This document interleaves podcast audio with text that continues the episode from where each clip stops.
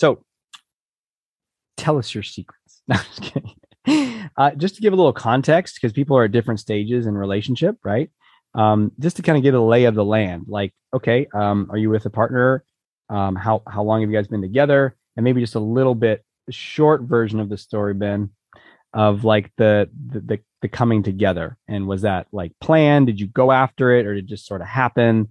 Um, just so people get a context of kind of where, where you're at with this. Cause it's, you know, someone's been in a relationship for three months versus thirty years. It's a different story, right? So, okay. So well, let's hear from uh, uh, you. Go ahead, Jacob. What, what would you, can you share a little bit about the origins and, um, and where you're at in the, in the relationship?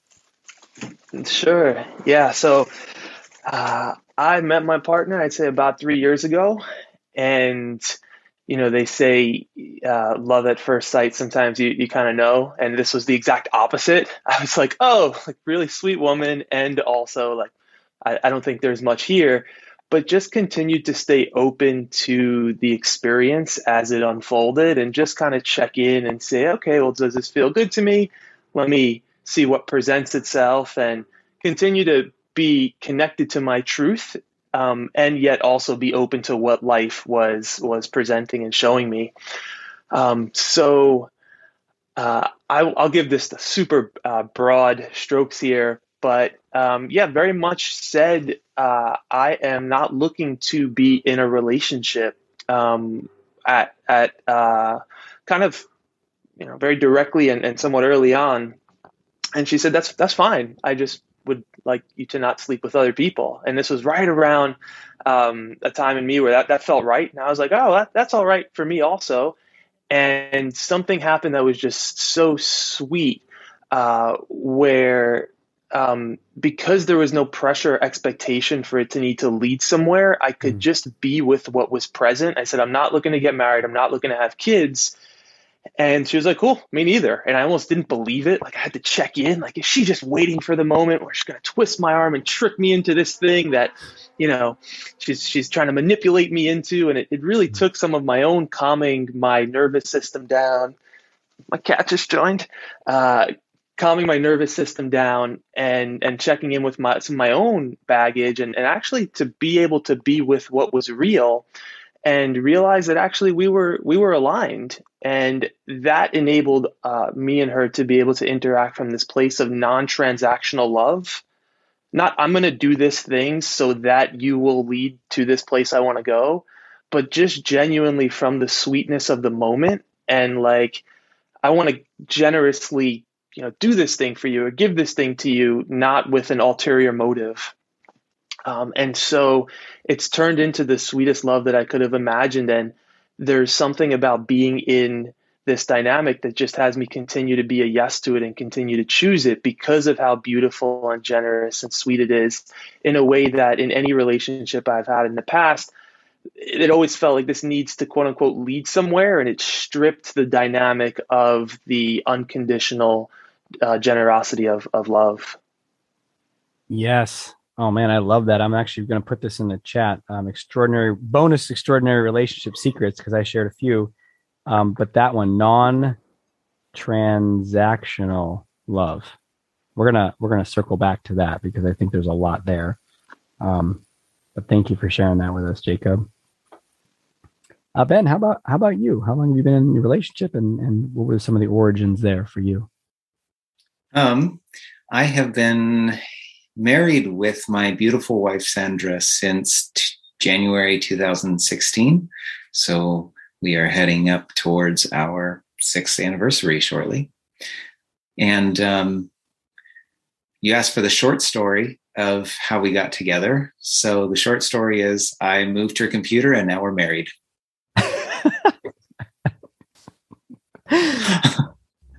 Yeah. That's I like that's my version. I told Candace she had a hot ass, and uh, now we got kids together. Now you got two kids. The end. That's all you need to know. Well, if you'd like to share a um, slightly extended, slightly all elaborated right. version of that, you know, were, were you looking to get into a relationship? Did you pursue her? Was it, um, you know, h- how did that unfold?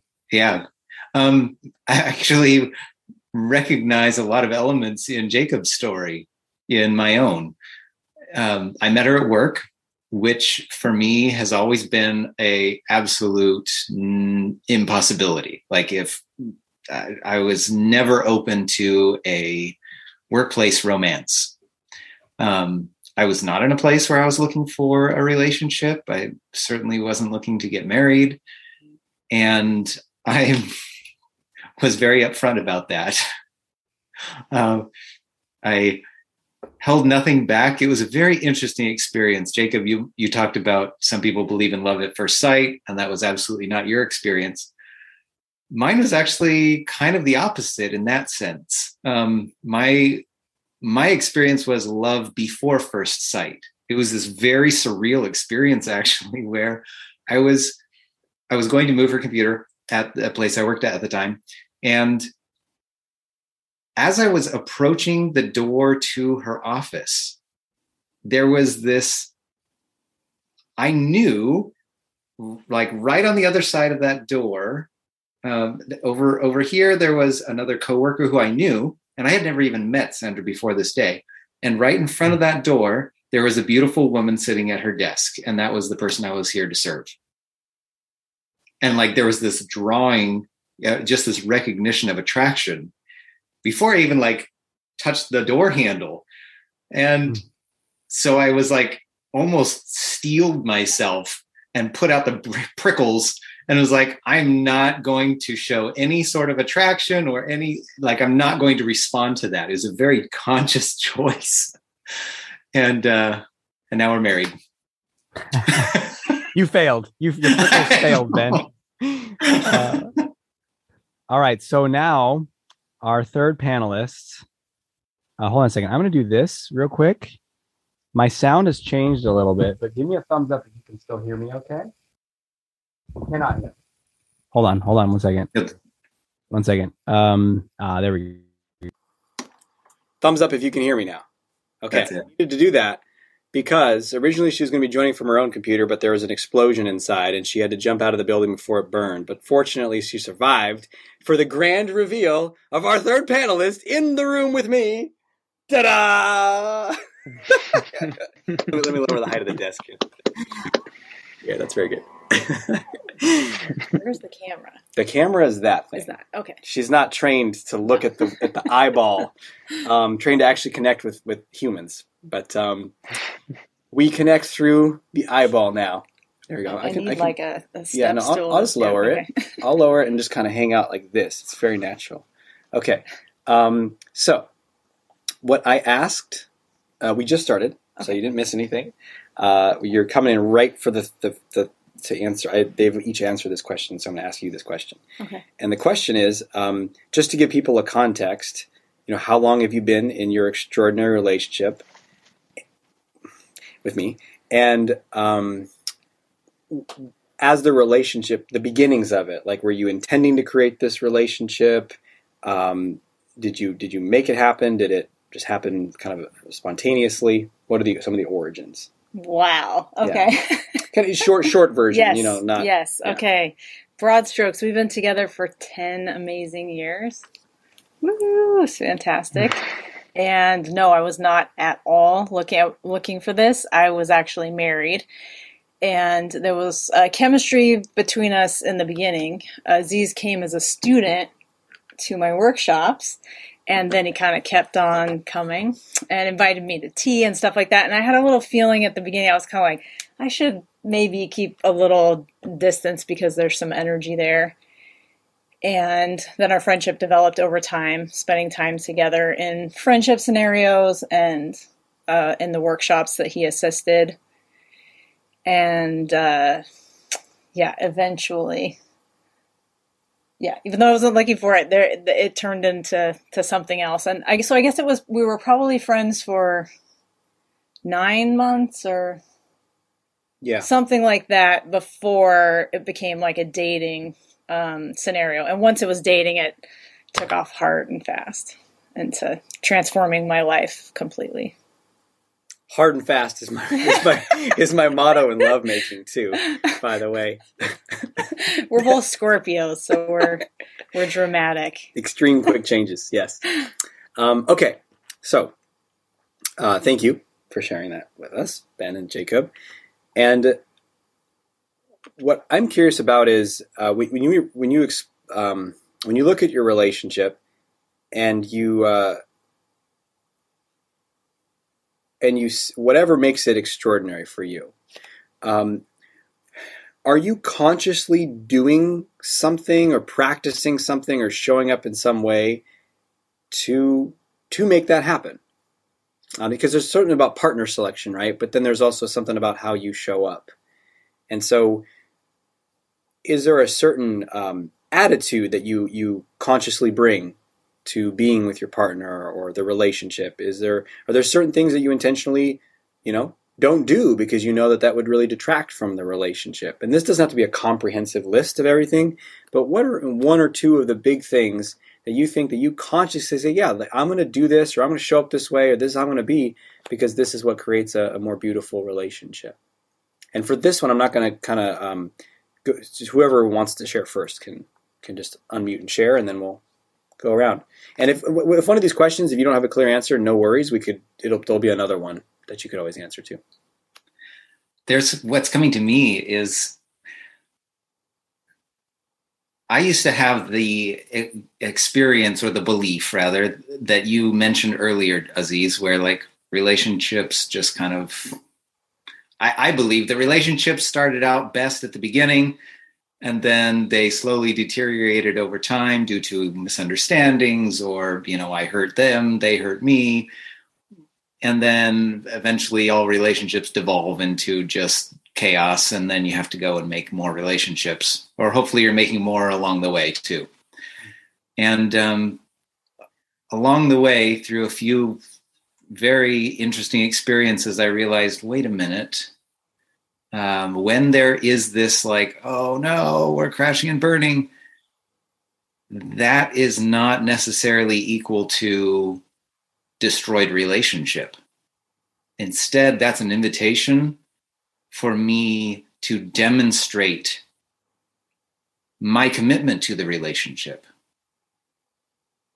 When there's a misunderstanding, mm. or a miscommunication, that's an invitation for me to lean in and communicate more, to demonstrate a desire to understand, and to do whatever it takes to first understand the other, and also communicate so that I can be understood if the other person's open to that. Mm. And the first few times when when I tried this out, the first time was almost a fluke, but what I experienced consistently every time, one hundred percent without fail, is when I choose to do that and the other person is also willing to meet and, and like, okay, they're they're up for it, the relationship always ends up better than it started out, be like before this. Because I choose, because I demonstrate my interest in the relationship by leaning into that discomfort, by, by choosing to approach rather than ah, run away, the relationship reaches a new level of understanding and, and um, connection that was not previously in place. And this is something that I consciously, consciously demonstrate And, and lean into and choose again and again and again. Because all relationships experience, you know, we're two different human beings. We don't come with the, you know, equal past experience, equal belief, equal thought patterns. So there's going to be some mismatches along the way. And mm-hmm. I view that as an invitation. It's like, all right, guys, let's, let's lean in. Let's, let's like, put the gas on down this hill so that we can make it up the next rise. And um, that's what came to me when you asked that, con- what do you do consciously? One unconscious thing that I do is I do express, I love you in lots of ways. Usually like that's the first words out of my mouth in the morning, just almost unconsciously. It comes out of this, whoa, I love, I love being in a relationship with you. And, and it just is spontaneous, mm-hmm. and hopefully expressed in many other ways beyond just verbally too. But that's that's another thing that comes. And even just notice, because we talked about one of the secrets being this open, flowing expression of love in a variety of ways. And just notice the language. You just say, if you look at someone and say, I love you, and spontaneously saying like, I love being in a relationship with you, right? It's like, it means a whole different thing. It's got a whole level of, uh, it's received differently. It's, it's, it's, um, so just that, that little variety and that willing to express it in those ways. And the whole, it goes down and you punch it and you go over. We're going to call that the Excite Bike. Um, extraordinary relationship secret. If anyone play that game for Nintendo, anyone? I don't know. Anyway, uh, Jacob or Candace, do you have a thought about this one? For sure, I'll I'll jump in here. Um, so when I look back at myself, and if I could talk to the version of me, let's say five years ago, I would say the number one thing I would offer me then is to really get into relationship with the part of myself that was using relationships to make myself feel secure in the places that I felt afraid about myself, about my life, about my future. Because going back to what I spoke about earlier, about being able to relate with my partner in a way where it's non-transactional love, where I just love for the sake of loving, what I can now see is that the places um, that I would get the most... That, that that would stop that from happening is if I am unconsciously using this relationship to soothe and um, and kind of uh, cover up a part of me that felt afraid and scared and insecure to not be uh, in this relationship, or just to not be okay. And that's where the unconscious manipulation would happen in the relationship, where it's like, no, no, no, you got to do what I want you to do. Otherwise I'm not going to be okay. So the number one thing for me, and that I would, I would just offer here, is for people to learn to get into relationship with the part of themselves that doesn't feel okay. And we all have that. There's nothing wrong with that. And then to, to not make that your partner's responsibility, or even if you're not in a relationship, to not uh, project that onto like, when I find that person, then I'll finally be okay in this way, but to really learn how to self-soothe. And this is kind of macro and micro, macro, like as far as the relationship as a whole, but micro as far as moment to moment as well. Just being conscious of the part of you that's like, man, I'm not okay right now. So let me go into my relationship to try to make me feel okay in some way. And there's definitely a place for communication and relationship, and uh, a huge place for it. But one of the one of the blind spots that I've fallen into, you know, being a personal development junkie for the last ten plus years, is I'm like, oh, here's an issue. Let's work on it in the relationship. And that shit often causes more drama than than is needed.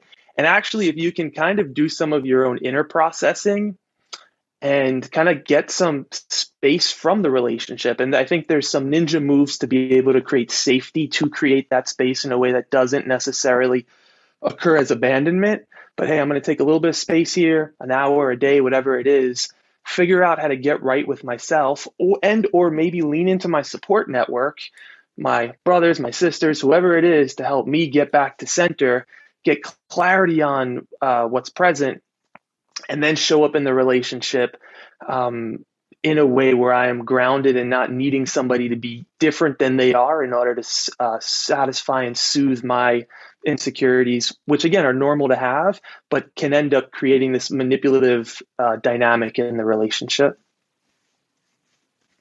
Whoa.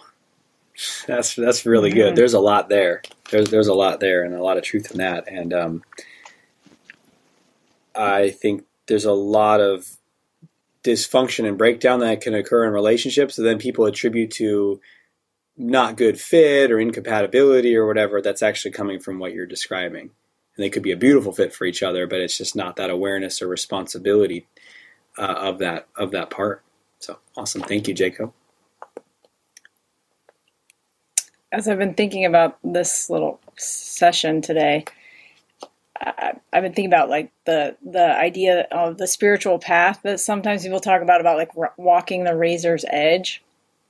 And it seems applicable to me in, in this question, that I've, I've always consciously practiced being willing to be humble and develop um, wisdom as I go through this relationship, because a- a- anything uh, can be applied. Like, you can lose your balance, you know, in one direction or another. So if I prioritize my needs too much, then I'm going to fall off balance this way. But if I focus too much on giving and always being of service, then I can fall off in the other direction. So it's kind of like being able to um, practice different things and then see what is needed in the moment. So in general, I would say I focus on, on, um,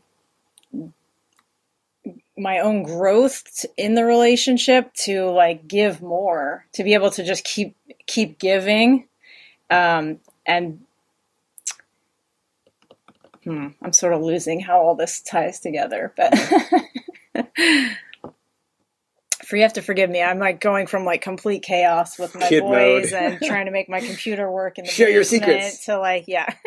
So there's so much that, so, okay. That so I one share, thing but... I hear you saying is like, There's there's a quality of, see if this is on, on track. Yeah. Like there's an, ex, in order to have an extraordinary relationship, it requires this ability to give maybe maybe more, maybe to to kind of, and though there's also like just give everything is not necessarily the answer. Well, I guess right? I've been in other relationships where I did that and the other person wasn't also doing that. So I think part of what makes an extraordinary relationship with Aziz is that he's also doing that.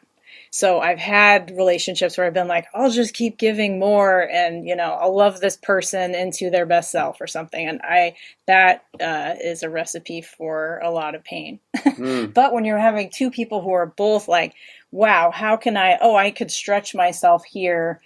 And, and then that's met by the other person. Then, um, then it, it really works, in my opinion. Yeah.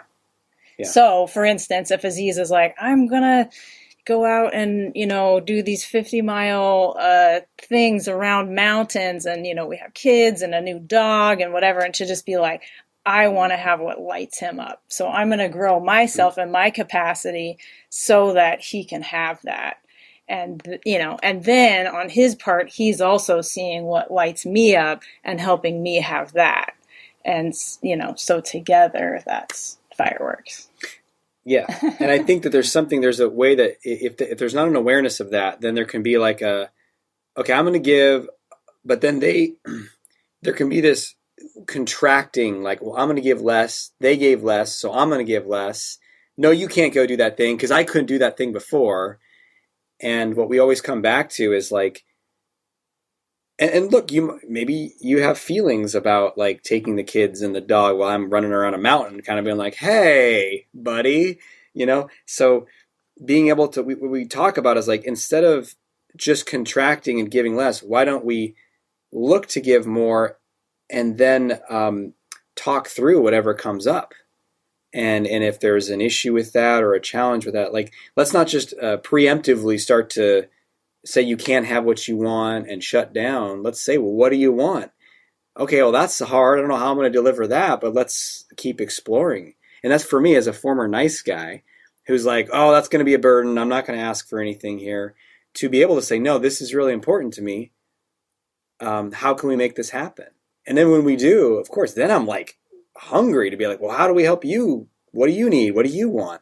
And there's this beautiful, um, instead of it a contracting cycle, it's like an expanding cycle of giving. And while that's the priority, then I guess on the other side is also is being vulnerable, like Aziz is saying. So it's kind of like, yeah, I want to light you up, and I feel insecure sometimes, or I've ha- I'm having pain, and and that's where this razor's edge part comes in. Is like, yes, I want to be vulnerable, and I don't want to be to the point of being needy. So that kind of comes back to what Jacob was saying. Like if it's to the point where I'm going to be vulnerable, but there's nothing he can say that would soothe or help me or whatever, you know, then it kind of becomes almost like an energy suck where it's just like, ugh, it's almost an energy pour that pulls from the other person. Then I really need to go tend to myself. I mean, I could say, I could name that because he's going to feel it anyway, to just say, whoa, I'm in a pretty energy pour place now where I don't think anything you say or do could help me. So I'm going to go, you know, tend to myself. But if I'm always tending to myself, then I might need to also reveal myself to him and share what is some of that that I'm tending to. So that's what it's like, finding that um, that wisdom and balance. And part of how we find that is by fucking up. Like, we make mistakes and we hurt mm. someone, or we withdraw too much and do too much of our own work without unveiling ourselves. So it's like, we get little nudges by our internal sensations or falling out of connection. And then, and then we come back and we, and we try again. Hmm. Great. So my next question uh, is going to be controversial. We might have some differing opinions here. I mean, we've got to spice this thing up. We're going to go Jerry Springer here. So no, not really. It's much more tame than that. But um, I think uh, um, uh, uh, people have a, f- A, a, an ideal or a wish or a fantasy of like openness, and you can just totally be yourself and and share and an honesty in a relationship. Like, that sounds really appealing, maybe beforehand. And then you people have an experience perhaps of getting into a relationship, and then honesty being like actually a more confusing thing than that. And like, did I say too much? And And I said, I was said what was true, and then my partner's freaking out, and maybe I shouldn't say what is true, or, or they said, I want them to be honest. And then they shared something with me, and then I like totally shut down and overreacted, and ugh, maybe we shouldn't be honest. And then, you know, on one side we have kind of a, a maybe a, a cultural default, which is like, yeah, just don't talk about sex. Don't talk about money. Don't talk about this, and no problems. And I think people here are actually called to something different, right? More authenticity. So how do you see honesty and authenticity in a relationship? Do you say everything? Do you not talk about certain things? Or, or anything else that's coming to you when I when I bring up that subject? I, I think you all have unique perspectives and wisdom to offer here. Ready, set, go. No, whoever whoever wants to go. For me, this has been like a, it's an ever-evolving journey. There are some things, like recently we've been working on, uh, especially I would say me, I've been working on being more and more open and having more vulnerable conversations around money. And it's not that we haven't necessarily talked about that in the past, but I feel like that's an area of growth right now, both for me personally and in our relationship.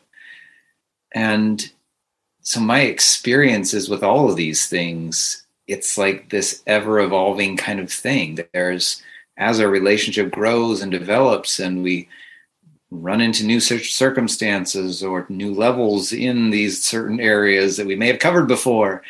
It's like, okay, here's here's something more that feels a little like, what do we do? How do I approach this? I don't, and and it's, it's a, it's, I don't know, it's like a, a just, how do I navigate it is, is the question that I ask myself.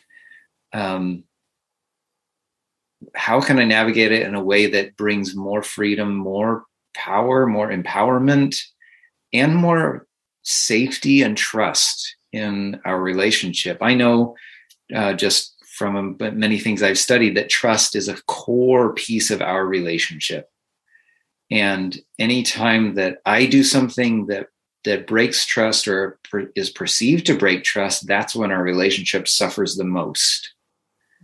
And for some people, it's like um, freedom is the core thing of their relationship, or, or creativity or power dynamic or balance. There's different things. Mm-hmm. And so my, one of my focuses is to, to help maintain trust. And that's important for any relationship, by the way. It's, it's not like unique to me, but, um, So it, it it to me, I guess, just to answer your question, is this ever evolving experience of how do I navigate? I don't sometimes I don't know how to navigate it. How do I talk about money now in this circumstance, in this situation, at this point in time? I don't know. I don't. I usually don't know. It's like I haven't been here before. I don't know what I'm, I don't. I don't have the map, but I'm going to do some trailblazing. I'm going to do some exploration. I'm going to try stuff out, and even when I mess up. Even when I get triggered or am the trigger in my wife, my commitment is to an extraordinary relationship. And when I cause, you know, I'm the trigger for pain. Then I recognize, okay, was that my intention? If it was, then I need to work on something in myself. And if it wasn't, then I need to continue to demonstrate that I love her in maybe other ways. Maybe giving space is a way to show that I love her. Maybe leaning in more and saying, okay, I messed up. I didn't mean to, I understand why now, why what I said hurt you. And that wasn't what I meant at all. Please forgive me. Can I try again? And that's how I navigate. It's kind of messy sometimes. And it doesn't always turn out the way that I want to. I go into the conversation. Yes, I'm going to show how much that I love her. And I'm super excited about this. And, like, whoa. And it's like, all right, um, how can I do that again? But that, that's the question that I ask is, how can I do that effectively? Not, was that the right thing to do? I'm never doing that again. It's, I know this is an area of growth. How can I do it in a way that is effective and, and re- pre- preserves or enhances trust in our relationship? Did I answer the question? Mm-hmm. Beautiful. Thank you, Ben. Yeah, I would echo what, what Ben is saying, especially in regards to a lot of this just being figured out as you go. And so today we're going to be talking about some concepts, and they're almost like training wheels or like good form that you can try, like when you shoot a basketball to snap your wrist. And it's like, oh, yeah, it's generally a good thing to do. But if someone's about to block your shot, I don't know, maybe you got to go up and, you know, extend over it. And that's not the thing to do. So please take all of this just as, uh, at least what I say, as like an air of experimentation and maybe just expanding your perception of ways you can relate, but that this is not necessarily the right way to do it. Um, so that said, here's the right thing to do. No, I'm joking. uh, so, so that said, here's here's a framework that is helpful for me, um, and this is an oversimplification, but I, I almost imagine there's a, a child in me, an inner child, and then like a wiser self, and the same thing for my partner. There, she has an inner child and like a wiser self. The danger happens when the inner childs start to kind of have battle with each other or get triggered by each other. So the the practice that I'll I'll speak to that I was mentioning before is just to notice when I feel triggered or like my inner child needs something, and then to just watch, am I going to the relationship to try to soothe that child? Now, it's okay to do that at times, but if we're not really conscious about how we do that, in my experience, it can lead to a blow up, especially if you've experienced some emotional trauma in your childhood, which I've experienced a lot of. And I'm, I'm imagining a lot of people here have as well, because then there's like two tra- traumatized children going at it like, I'll fucking show you, just wait. Right. And it's like doesn't lead to a good place sometimes. So for me, what I want to do is I want to recognize, is this my child uh, who's activated? And a very simple way you can know that is if you just close your eyes and take a deep breath. And and just say, what am I feeling? Okay, I'm feeling sad. Oh, I'm feeling nervous. I'm feeling panic, which actually is something I felt a lot in previous relationships. And then that'd be step one, is kind of closing your eyes, taking a breath, saying, what am I feeling? And then on a scale of one to ten, how intense is that sensation or that feeling? So let's say the feeling is, I don't know, sadness. If sadness is, let's say, at like a five or more, that probably means that your nervous system is dysregulated, A K A your inner child is now going to be the one calling the shots. And so what you want to do is just recognize that and then almost bring your, this is a ninja move here. So this is going to take practice. And in the moment, it's going to feel really Herculean. It's going to be a hard move to do, but this is, this is what we want to practice, is to notice, can I bring my wiser self, or can I just find that little ten percent of me that has a higher consciousness and actually parent the the the younger part of me here so that they start to feel safe and um, figure out how I can help give them what they need? So here's how this ties into your uh, Jerry Springer question, Aziz, as far as, you know, do you share everything or not? If my inner child is the one who's really activated and really triggered, my answer is no. Because I think I'm just going to create more of a mess unless I'm able to bring some of that wiser self, higher version of me, grounded me to, number one, myself. And then as Candace was saying, even sometimes just even if it's just a drop of that version of you, even being able to say, hey, I'm not in a good place right now, and I can feel the part of me that wants you to, to fix what's going on with me, but there's probably nothing you could do, so I just need to go take some space for myself. And this is this is one place that I would definitely not, um, you know, high level when that inner child is triggered, I would not recommend trying to go into some like, you know, keep it one hundred, share your truth, be authentic as fuck, like, like not not the place in my book. Mm-hmm. Yeah, we've had lots of experience with that too, of sharing from, and that's a great metaphor, Jacob, the, from that part and thinking, oh, we're just being honest. But then I remember one time early in our relationship that Aziz was even saying, like, I resent your special diet, which normally he was very spacious about. Because it came it. from a book that told me to do that. It says, sit down with your partner. This is come, it came from uh, Getting Real, which is actually a great book. But hey, as Jacob was saying, not extra, not everything is for everybody, right? You got to find your own way. And but in this book, people that followed her technique had apparently found relief from clearing the air and sitting down and having a conversation and getting real and saying, you know what I resent about you? And then saying what you resent. And I'm a former nice guy. I'm just shaking. These guys are shaking their heads. They could have told me it would have been bad. But anyway, I'm like a former nice guy, and my relationships all disintegrated because I wasn't real.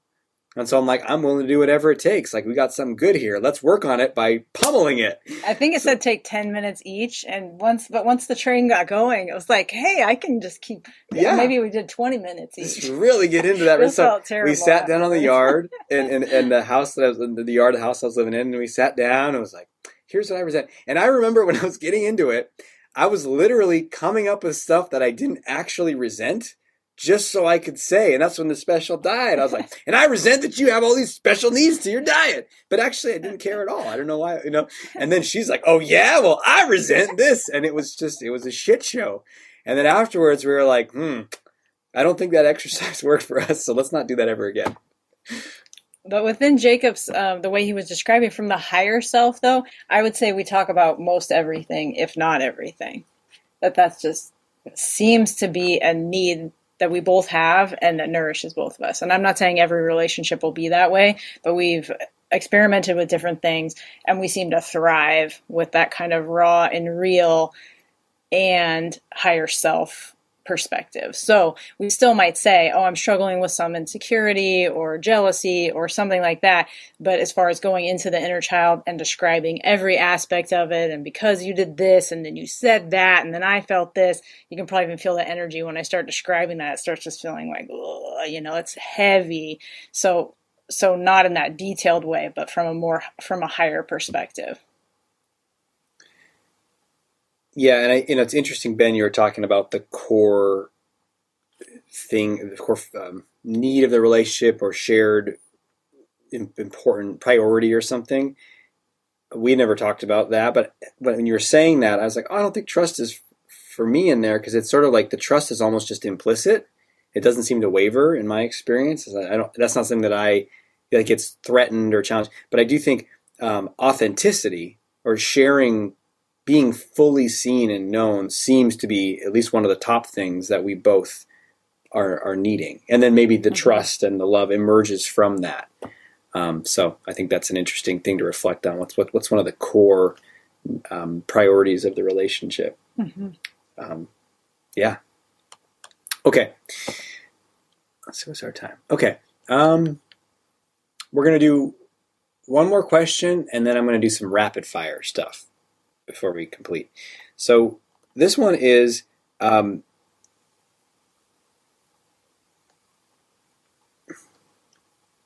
let me see. I, I had a couple and I want to just pick one because we don't have time to do all of them. Okay. This one I think is relevant because pe- someone, uh, someone watching this, you know, there's a lot of lessons and someone watching might be like, okay, all of they're like, talking at like a very high level of communication. They're like, well, in this moment, I'm aware that my inner child is feeling this. And so I'm over here doing that. I'm going to, and they're like, I've never talked like that in a relationship before. My partner's on talking like that. Like, I don't know what you guys, you know? So there can be this sense of like, okay, yeah. Like if you're a personal development, you dedicated your life to that, maybe you can do that. So I guess to bridge that gap, you know, what are some of the, because you didn't come out, you didn't start that way. And I know um, from your, some of the stories I've heard from each of you about growing up, it's not like that was modeled growing up, right? So, okay, give me a thumbs up or thumbs down. Was that modeled growing up in your home? You know, right. Just to clarify that for people watching is like, okay, they're not like, oh, they, that's how their parents were. No. So you've learned this and you've grown that, uh, grown in this way. What are some of the, this does, this has to be an exhaustive list, but what are some of the things that you have learned or done or studied that have helped you be able to communicate, have that skillful communication? Just so people can get a sense of, and maybe some some breadcrumbs of what they might study or learn as well. It's fascinating. The first thing that comes to my mind is is language. So my wife and I both are sort of bilingual. Um, are, we are bilingual and know some bits of other languages too. And both of us are involved in like translation and, and interpretation and stuff like that. And for me, that has... I mean, it may not be for everybody here, I know, but the the awareness that people speak different languages, that has been extremely helpful for me. To be aware that, okay, like what a person is saying, the words they're saying don't necessarily mean what I might think they mean. And that awareness helps me to not latch on to the words, well, you said that that one time, but instead it helps me to to like to, to really interpret, especially if you're like talking, if you're doing simultaneous interpretation where somebody's just talking and then you're talking alongside them, um, or any kind of translation or interpretation, you got to know like what would that person, if that person was speaking this language that I'm translating into, how would they express that idea? So words are just like an expression of, of an idea that's wordless. And this, oh, the awareness of this, I hope this isn't too like, whoa, what's he talking about now? But, but understanding that words are representations and symbols of ideas and emotions, that has helped me to tune more into what's really behind this. What's the real message that this person is saying? Because they might be saying, like my wife might be saying, well, how, you know, I I didn't feed you, you didn't let me know about this, that, that you were going to do this or that the plans changed. And I can either take that as, okay, every time plans change, I need to make sure to let my wife know. I'd be useful in most cases, but what's really underneath that? Why is she, why is she asking for this? Why, like there's something that she felt there. And these words are an expression of a feeling. And it's not the concept. It's like this underlying idea or feeling that that's really needs to be addressed. She feels ultimately that I don't love her. Like that's really what's going on. Not the fact that I have to every single time tell, you know, communicate within five minutes of any plan change that it, it's not about that. And and if I understand that that that thing beyond the words or underneath the words, then I'm not caught up in this like, oh man, I got to remember all these rules. And also I'm not, it, it enables me to kind of like understand beyond those specific things. Oh, it's not just when plans change, but she likes to just have a sense of what's going on. So if I'm making new plans, then also communicate that because that's where she, how she feels loved. And if I forget to do that, then I can remember, oh yeah, I'm so sorry that I forgot about that. I, I really do love you. And I was just thinking about tons of things at the moment and that got dropped and will you forgive me? To demonstrate that I love her, that's ultimately underneath everything. And and in one way that both relieves me of having to keep track of an infinite number of rules, but at the same time, it allows me to tune into something greater and deeper and almost like catch things ahead of time. So in one way, like that concept of language actually helps me to, to tune into the, the things that are underneath language and not get caught up with words themselves. So that's helped me. One of many things. And of course, emotional uh, intelligence. Everything that Jacob has said so far, totally one hundred percent along with that. um, understanding trauma, that's helped a lot as well. Awesome. Thank you, Ben. Yeah, and I'll, I'll jump in. Ben, Ben inspired me. I didn't know what I was going to share, and then hearing him share. Um, one of the challenges for me in answering this is I know different people are in different places. So you might be dating, looking to get into a relationship. You might be in a relationship just starting. You might be in a relationship thinking about leaving. Um, so this is the best I got for all of you right now. Um, there is, in my experience, most people have a masculine essence or a feminine essence. And it doesn't mean that just because you're a man, you have a masculine essence, or just because you're a woman, a woman, you have a, a feminine essence. It also doesn't mean that because you're a man, you shouldn't have uh, access to your feminine energy. In fact, I think you should. I think that's the upgrade of, you know, the conscious man these days is actually where we are developing range to feel our emotions, to be in our heart.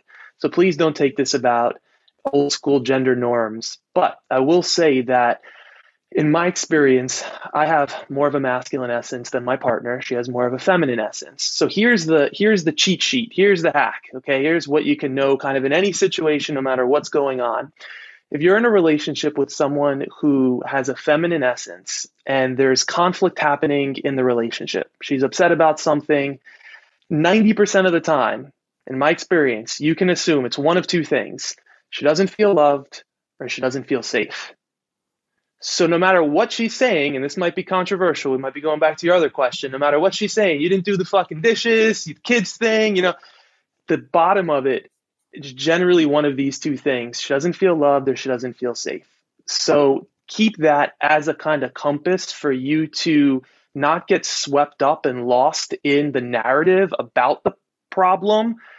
Breathe a little deeper into your nervous system. See how you can ground yourself. Take a few deep breaths.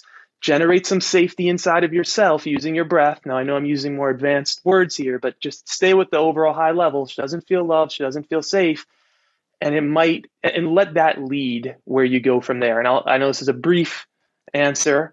Uh, we're going to keep it that way. So I won't go into the details of that, but have that. If you're the feminine, and you're in a partnership with uh, a person with a more masculine essence, he's upset about something. Not always, but generally it's going to be that he he feels trapped, or he doesn't feel respected. So his freedom has been compromised in some way. My my partner, she, you know, rarely happens, but she did it to me the other day some way. She is, she made plans for me when I had other plans. And I'm like, no, what, are you kidding me? I wanted to throw a tantrum. Like, it just... You know, and I had to check myself. Whoa, whoa, whoa, whoa, whoa. Hold on, hold on. That kid is real active right now. Um, so, so again, just kind of use that as a, a vague, high-level cheat sheet. What can I do to help honor this man's freedom, or to tell him how much I appreciate him or respect him? And usually, that's going to start to bring uh, more love and more togetherness back into the dynamic. I have to just jump in on something like that, which is that's very true. And uh, I I love uh, I don't like cleaning anywhere in the house except for the kitchen. I like if I can clean the counters and I can clean the dishes. It's kind of like a, um, a soothing thing for me, which baffles Candace because she's like, because we have someone that helps come clean our house, and she's like, why are you doing the dishes the day before they come? Just leave a They're big coming. Pile. It's like late at night. The kids are late going to bed. They're coming first thing in the morning. I'm like, we could just, you could go read to the kids and leave the dishes for like, the morning. I need this. I need to soothe myself. So, but, but, um, sometimes I'll, I'll be doing that. I'll be doing other stuff. I'll be doing a lot throughout the day. And, um, you know, Candace might feel like bad, like, oh, he's doing so much, or, or I maybe sometimes in a, I go to like a more resentful place, like, look at all the stuff I have to do or whatever. And then, you know, Candace will go to like trying to solve the problem, right? Like, well, maybe we can, I can do this instead, or you cannot do this or that. And really what I'm wanting, and when you said it, Jacob, I was like, totally, is her to be like, I totally appreciate and respect how much you're doing around the house. And I'd be like, yeah, it's almost like a little kid. Like, yeah, yeah, I am doing a lot. And then I'm energized to do more, right? And so it's just a funny, these things that you're pointing to, um, they're not necessarily rational, but if you, you get sucked into the nuance of the of the of the most rational way to solve the problem, and it solves it for no one often, right? Because it's about these deeper things. So, yes. And what what are your thoughts on the communication? Oh, okay.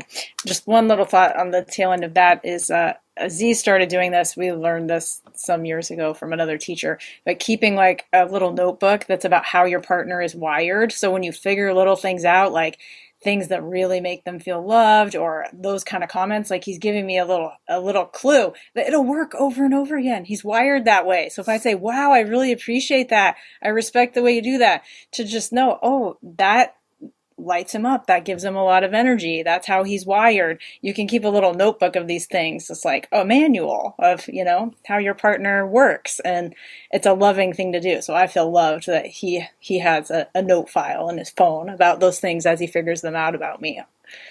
Um, and then, so I love this conversation, how we're seeing, for some of you who are, who this seems far away, Uh, the knowing even what an inner child is and what it feels like and what does my higher self even feel like, that it's just kind of uh, uh, uh, painting some strokes of where where you'll experience this down the road. And then we can look at, okay, where how do you get started on that path if this is totally new? So some of the first things for me, I remember a book called People Skills. I imagine that book is still around somewhere. So it's about just basic, how do you listen to someone? How do, what is an I statement? And why do you use an I statement instead of saying you did this? Like, oh, I experienced this and I felt this. It has a way different impact. So it tells you, you know, just basic skills on how to let someone know you're listening and you're with them, and how to talk when you want to assert something about yourself. And I'm sure there's lots of other books like that that, that you could work with. I think a basic underlying uh, helpful energy to bring to it is just curiosity. When you're, that you're being curious to learn about yourself, and you're willing to learn, and you're curious what the experience is of the person you're with. And then bring in some boldness with that curiosity. So you're not just sitting there wondering, that you actually ask, like ask some questions. How did you feel when I just said that? Um, I saw your face change, like to mix in observations with questions. Like, oh, I felt like we were really vibing, and then something shifted. Did you feel that happen? What did you notice? Uh, and to just let yourself, just to notice, you might be feeling curious anyway, and maybe there's something holding back, but to just say, oh, I really want to know. And if you're afraid about how it's going to land, put that in too. Like, I really want to know you.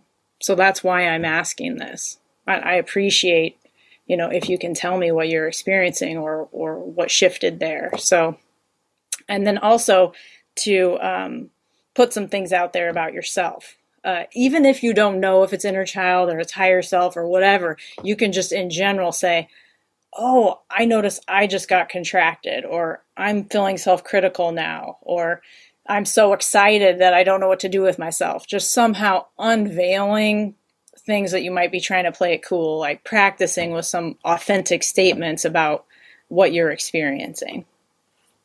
Um, I think just being willing to be humble too, of like, uh, I think relationship takes uh, some humility and some pride, so you, we can value what there is to value about ourselves, and also be just willing to say, hmm. to say I'm sorry, and I don't know everything, and I don't know what I'm doing here, whatever the, the thing is, to be willing to, to, you know, have a, a dance between those two.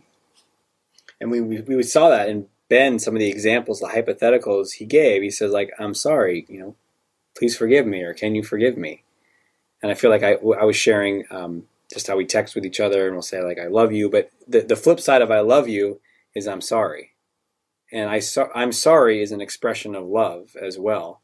And then there's the, the four statements from uh, Ho'oponopono, which is I love you, I'm sorry, uh, I love you, I'm sorry, please forgive me, and thank you.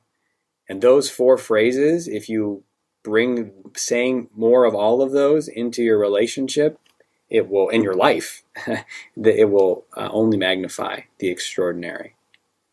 So because of time, I, I'm not going to ask a specific lightning round, but we will have a final word.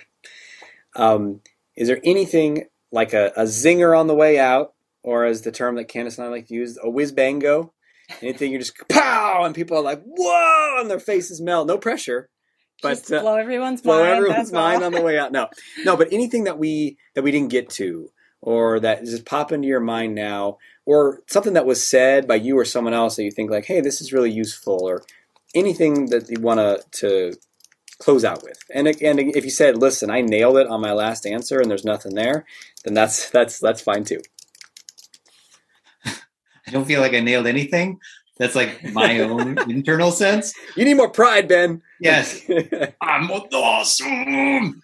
Um, but one thing that was coming to me is two things briefly. The extraordinary relationship that you really like deeply want, not the one that's colored by what you learn from the society and all that stuff, but the one that you really, if you tune into what you re- what would really be awesome, just so awesome and alive, hold on to that, because I believe that is within us for a reason, because it is designed and meant for us and is available. And as you hold on to that and don't settle for anything else, that will guide you toward creating it. So hold on to that, that vision, that, that desire, that deeply fulfilling dream that you have, because it is available and you can create it. And it requires your boldness and, and courage and humility and all that you have to do that, but it is possible and it's worth it. The other small thing is what Aziz mentioned, and of the, the fourth phrases of Ho'oponopono, gratitude is magical. Mm. Gratitude is one of the most powerful tools that I know of, both to transform myself and to work magic in a relationship. You cannot overuse true, genuine, deep gratitude. It is, on the contrary, never used enough. So practice gratitude willy-nilly with reckless abandon, and uh, you will reap tremendous benefits from it. Awesome. Thank you, Ben. Thanks, Ben. Beautiful. Yeah. Um, one of the big discoveries for me that has most liberated me and created the deepest love that I could imagine to be possible Um, has actually been to let go of what I thought relationships were supposed to look like and be open to what was, and get out of my mind in the sense my mind is very good at judging. Oh, I don't like her shoes, or, oh, you know, like it'll come up with some bullshit that doesn't really mean anything. Or my, to my ego, my ego is going to come up with judgments. Oh, she's not in that kind of job, or, oh, whatever. And sure, I think it's okay to have, and even a good practice to have, a North Star. Um, but what I've found for, for me at this phase, not that this is right for anyone else, is to get out of my head as far as what I think it's supposed to look like, and to get present to what is. One of my coaches once said, like, interview your body. So let your body, does it feel good when you're with this person? If it does, well, who cares that they don't make a certain amount of money, or who cares that they come from that kind of background that your family might not approve of? Like, how does your body feel around that person? And trust your body, trust how your body feels. Um, and the last piece I'll say here, which, which ties into this, is um, it was, it was so hard for me, even being a personal development junkie and reading all the books and all this shit, it was so hard for me to actually get into relationship with the part of me, the shadow part of me that um, felt like I needed to be married by a certain age. Otherwise, I would look like I'd be like the fifty-year-old creepy uncle. Like, that was my shadow fear. It's like, my nieces are going to judge me. And, and, um, and so I would just ha- you know, Candace said, bring some curiosity and some boldness to what expectations you're putting on yourself for how your love life is supposed to look. And if you just want to have sex because it's open-hearted and beautiful and feels good and feels dignifying to yourself and other, do it. If you want to be monogamous and not have sex until you're married or never again for the rest of your life, and that feels good to you, do it. But get, as best as you can, get into relationship with these parts of you that unconsciously are trying to tell you what things are supposed to look like, and have that courageous, uh, bold curiosity around what actually feels good, and, and stay present to that, and, and let that lead you. Mm-hmm.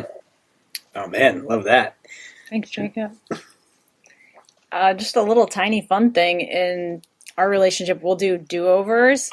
Uh, okay, I'll share about do-overs and ridey pants dances because they're just fun. So you can see this is like in the area of humor. We bring a lot of humor to things. So do-overs is just like, we didn't like the way something went, and just say, you know, that that didn't feel good and I wish I'd done something different. Can we do it over?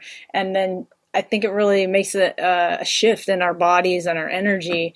Um, probably affects our subconscious, like as if that is how that event had occurred. So we'll just go, you know, like rewind. We do this with our kids too.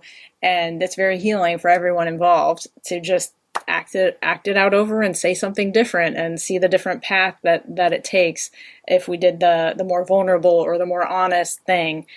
Um, so it's a, it feels like it's a generous thing on everyone's part to, to let the do-over happen. And a ridey pants dance is like, if you disagree about something of what's going to happen or whatever, then we will offer the other one, oh, you were right, I was wrong. Let, let me see your ridey pants dance. And so everyone in our, our family will just like do a dance and be like, oh, yeah, I was right. Oh, yeah, that was me. You know, like, I got it. And you really get to relish yeah. it when you do it. Yeah. You're just like, mm, I'm so oh, right. I was I'm, right. It feels yeah. good to be right. And then we also just kind of make fun of ourselves too sometimes, or like laugh later about an interaction that went horribly awry. We'll kind of exaggerate the thing that we did that was off, and like, oh, I wanted to control you so bad, and you make a joke about it, and and that feels healing too. Yeah. Awesome. Thank you. Thank you, Ben. Thank you, Jacob. Thank you, Candace. Um, I, there's each one of those things that you said is a whole is a whole hour of exploration. So there's so many gems here, and um, you know, uh, there's there's as you're watching this and you're you know you're taking notes, whatever. There's there's getting what's being said, and then you can also trust that you are you are. Remember, I said everyone is uh, everything is either a warning or an example. So you can just receive the modeling and the. the the mindset and the unspoken um, energy of what each person here is sharing, and just know like, oh, wow, being around this, seeing this, hearing about this, even though I don't know how all yet, uh, has an effect on you and is upgrading your capacity for relationships and um, and everything you want to create in your life. So thank you all for being here. You are obviously, Jacob, if you want to uh, well, we're going to be breaking out into small rooms. If you want to stay and be put in one of those, you're absolutely welcome to. You want to hop off? Uh, thank you. Let's. Oh, by the way, let's um, let me put it to gallery view so you can see everyone. And, and I encourage That's you to fun. do that as well, Jacob, to put it to gallery. And um, and then let's give them the universal sign language symbol for applause, or as I've been calling it this weekend, the fingers. Uh, and thank you. Thank you for being here.